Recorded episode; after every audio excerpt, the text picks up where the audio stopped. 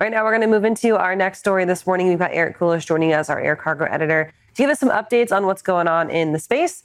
Eric, thanks for being here. We're going to start off talking about news from CargoJet as they're looking to sell off parts of their fleet and also simultaneously shaking up their leadership. Talk to us about what happened.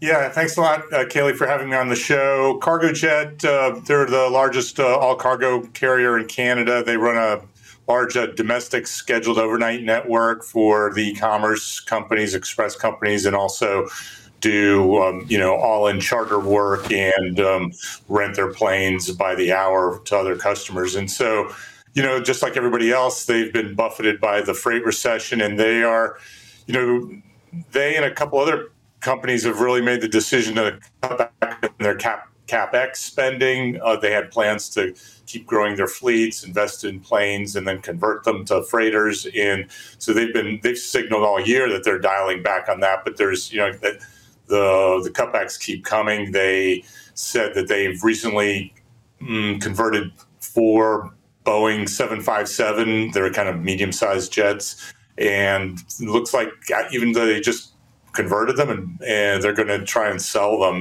they have more than they need.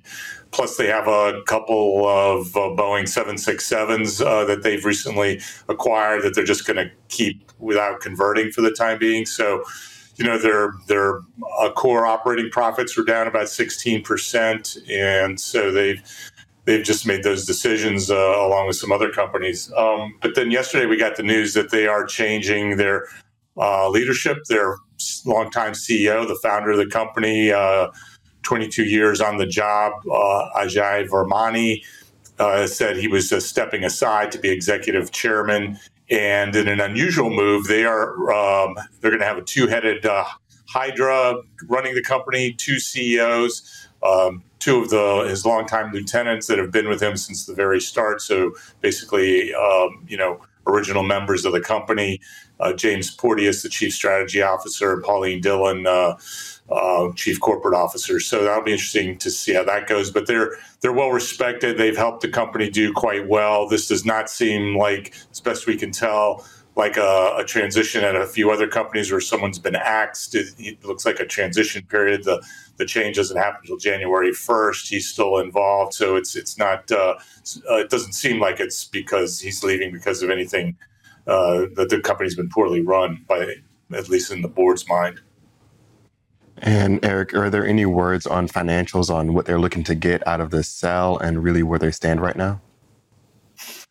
They mentioned about getting about maybe $87 million for the sale of the 4 jets. I don't know if that means they'll take a little bit of a loss on them or not. It costs millions of dollars to do a conversion, millions more to acquire a used passenger jet.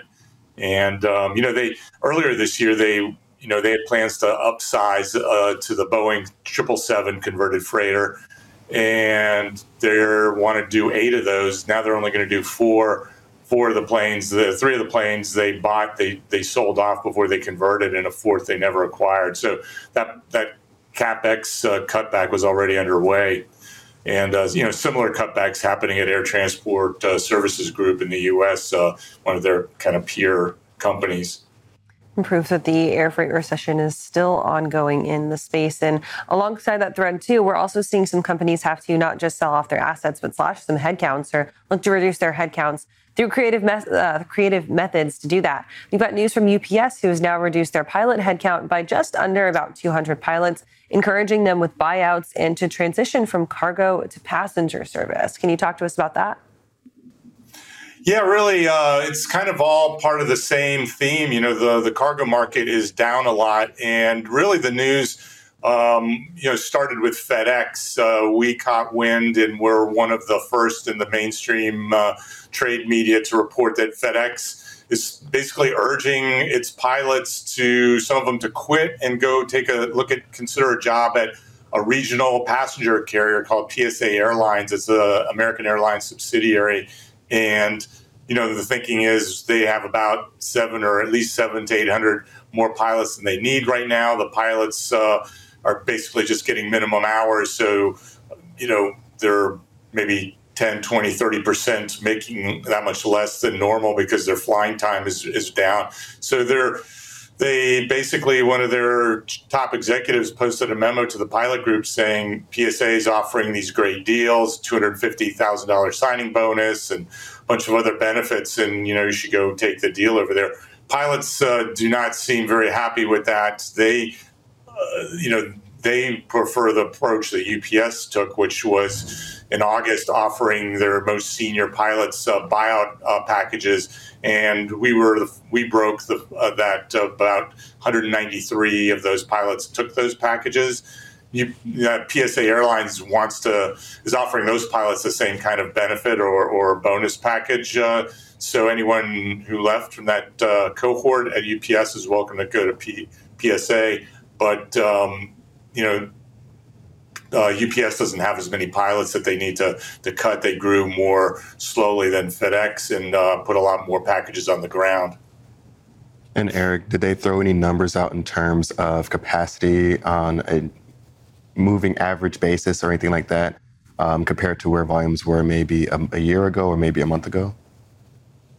Yeah, I think year over year, UPS's air freight volume were down about 16% in the third quarter. Both of them have seen their flight utilization go down quite a bit this year.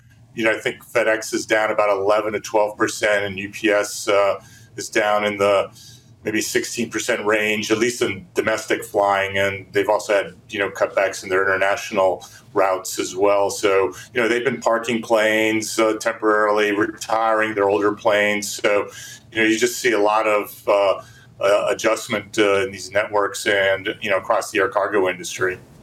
So, Eric, obviously, we know that the cargo divisions of our passenger carriers have really struggled for the entirety of 2023. But does the fact that they're willing to take on now these cargo pilots into their passenger service show that even though their cargo division might not be doing the best, the rest of it is doing pretty good? Yeah, I mean, it's an interesting flip around.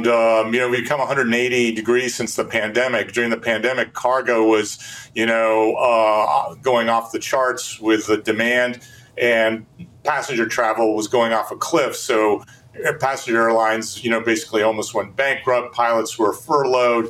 And so now it's all flipped. Passenger demand is roaring back. The airlines are scrambling to get pilots back. The mainline carriers all have pretty much filled their pilot ranks pretty well. The problem is trickled down, though, to these regional carriers because, the mainline legacy carriers, the big carriers have taken a lot of those pilots. And so they're the ones kind of holding the bag. So they're trying everything they can to recruit and train people, and it's expensive, it takes time. And so one trick is to try and get some of these cargo pilots that aren't flying as much. So we'll have to see how many of them, take up offers like that. Certainly a crucial time right now in the air cargo space. Eric, thanks so much for joining us and shedding some light on it. My pleasure, Anthony. All right, we're gonna go ahead and take a quick break. We'll be back with our next carrier update right after this.